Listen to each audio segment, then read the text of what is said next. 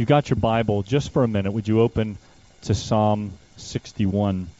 I was struck watching that show by the moment when the switch went and they added one too many things to the fuses and it all blew up. And for all of us, I know in my life there come times this past week was one of them where it feels like just one thing got added and the fuse the fuse blew. And I don't know what it is in your world, but in my world, I start to wake up in the middle of the night. I start to have my mind just go places it shouldn't go. And the problem is I lose the Christ that's supposed to be the center for all that swirls around me and all the lights and all the things that come. And for Christmas, for some of you, this is a time where the joy you're afraid is going to be overshadowed by grief. We're going to be overshadowed by things that have happened this year that seem to mar the time. I want to look for just a minute at this psalm because um, I know for me, when some things got added into my world, I felt like the fuse blew a little bit, and that I was completely overwhelmed, and that everything I should have been doing was on the same circuit as the thing that blew the fuse. King David experienced that after he had become the king of Israel. His son Absalom rose up and decided to overthrow David, who was the rightful king. As a matter of fact, Absalom raised such an army that he was able to force David out of Jerusalem, out of that high mountain area where he knew the presence of the Lord, and forced him to flee out of the promised land to the east of the river Jordan to a town called Mahanaim. And in there, they think that he wrote a psalm, Psalm 61, most scholars say was written during this period of his life where after a time where he had known the Lord, he felt like he had now been thrown out. He just didn't know which end was up. I'm going to read this. Listen to this, these words from Psalm 61. Hear my cry, O God. Listen to my prayer. From the end of the earth I call to you when my heart is faint. Lead me to the rock that's higher than I, for you've been my refuge a strong tower against the enemy. Let me dwell in your tent forever. Let me take refuge under the shelter of your wings. Just want to say three quick things about this, and especially if you are feeling or will feel a sense of overwhelmness, a sense that too many fuses on the same, too much electricity on the same circuit and blowing the fuse. First thing is, David says, Hear my cry, O God, listen to my prayer. David's prayers were not rote, it wasn't boxes to be checked. You know, if you're in the hospital and they give you that call button that calls the attendant, you don't pick it up and press the button and say, Well, job is checked. You know, I'm done. I've, I've pressed the call button. What do you do? If you're a medical professional, you probably know what the patients do. They keep clicking until they get the medical attention they want, the meds or the person coming, right? Because they want to be attended to. The literal word there is, Hear my cry, O God, attend to my prayer. As we seek God, the first thing we do when we're feeling that sense of the, the season or anything overwhelming our lives is we ask God to attend to us and we don't stop praying until we sense He has come because the Lord is near to those who call upon him. Rote prayers won't get it done. Just saying your prayers and checking the box doesn't suffice. It is knowing the presence of the Lord. And the first thing we do is we call upon him. David, at the end of the earth, for him outside the promised land was the ends of the earth. And the word there, it says faint, can sometimes be a, a lesser word in English the other translation you'll see often is, From the ends of the earth I call to you, Lord, when my heart is overwhelmed, when there's too much. The literal Hebrew word there means turned away. When my heart, because of the circumstances, has been turned away from God. I don't see God anymore. When I'm completely overwhelmed, what do I do? Well, I would say, if I were writing this prayer, I would say this Lord, when I'm overwhelmed, come solve my problems because that's what's bothering me. But that wasn't David's prayer. He didn't say, when my heart's overwhelmed, come solve it for me. He said, I need to be in a completely different place. He wanted to be back at a different place than he was, there in that city, outside the promised land, without the presence of God. He prays this Would you lead me and take me to a place where I'm not? Lead me, he says, to a rock that's higher than I am. And that's the second thing, is that I want to, to show you this picture. This is a rock fortress in Sri Lanka. And up on top of there, it's a, it's a unique and, and marvelous wonder, uh, natural wonder that they've built, uh, an ancient city was built upon that. And while Jerusalem isn't exactly like built like that, it is on uh, a mountain area, Mount Zion, and other mountains surrounding. And for David, the presence of the Lord was found where his enemies could not get to him.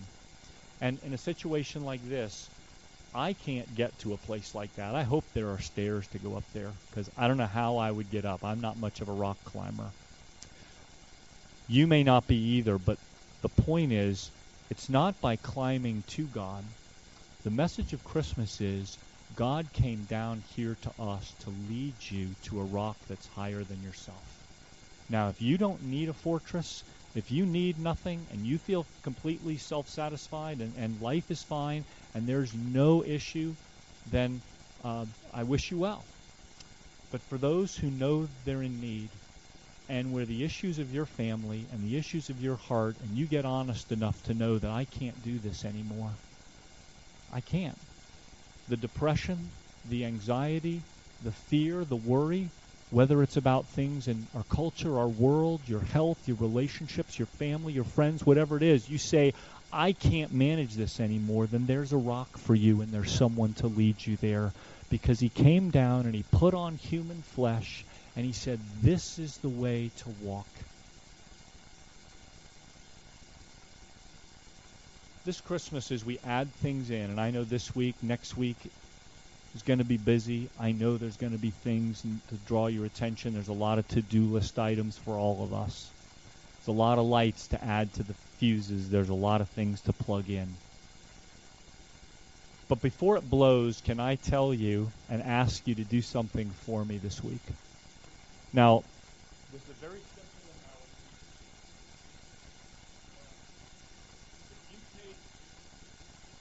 there's a tea bag inside this very nice Washington Nationals um, uh, Jumbler, tumbler.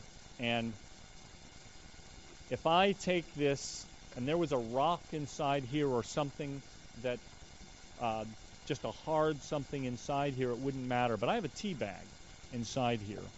And what do you do? We use a particular verb with tea that we use with almost nothing else. We say we're going to let our tea what?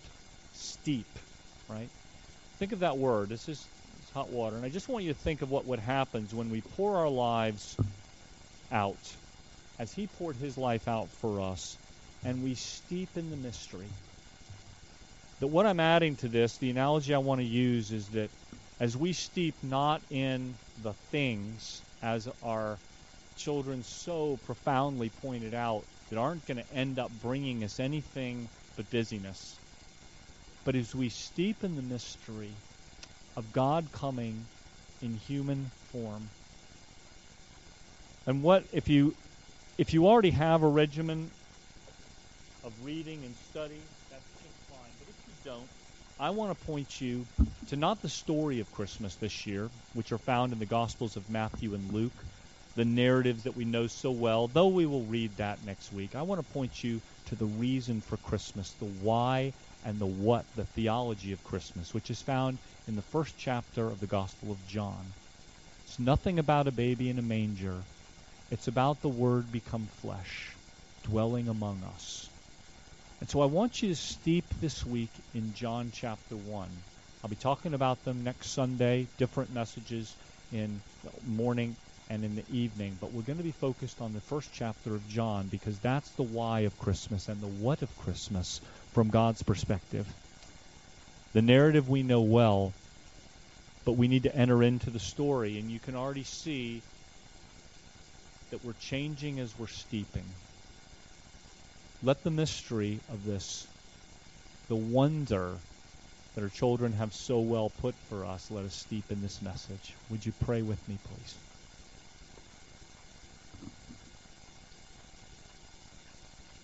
Heavenly Father, thank you for this wonderful example, portrayal, Lord, of what you've done and how you've done it.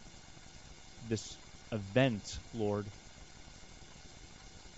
this miracle of a virgin birth, this miracle of God becoming man.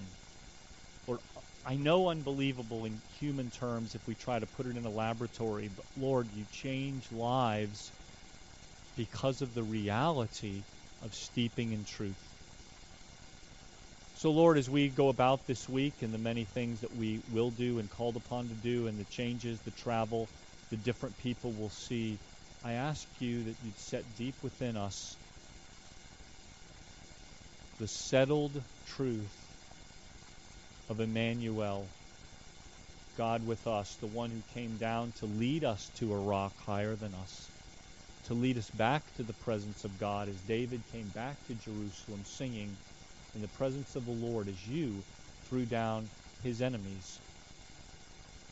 Lord, our enemies can sometimes be our, our own fear, our own cynicism, our own inability, Lord, to see beyond our senses. But Father, open us up to the possibility of what you would do in us as we throw ourselves upon the rock that's higher than I and find our fortress and our shelter there. It's in the name of Jesus we pray. Amen. Would you sing this with me? Praise God from whom all blessings flow. Praise him, creatures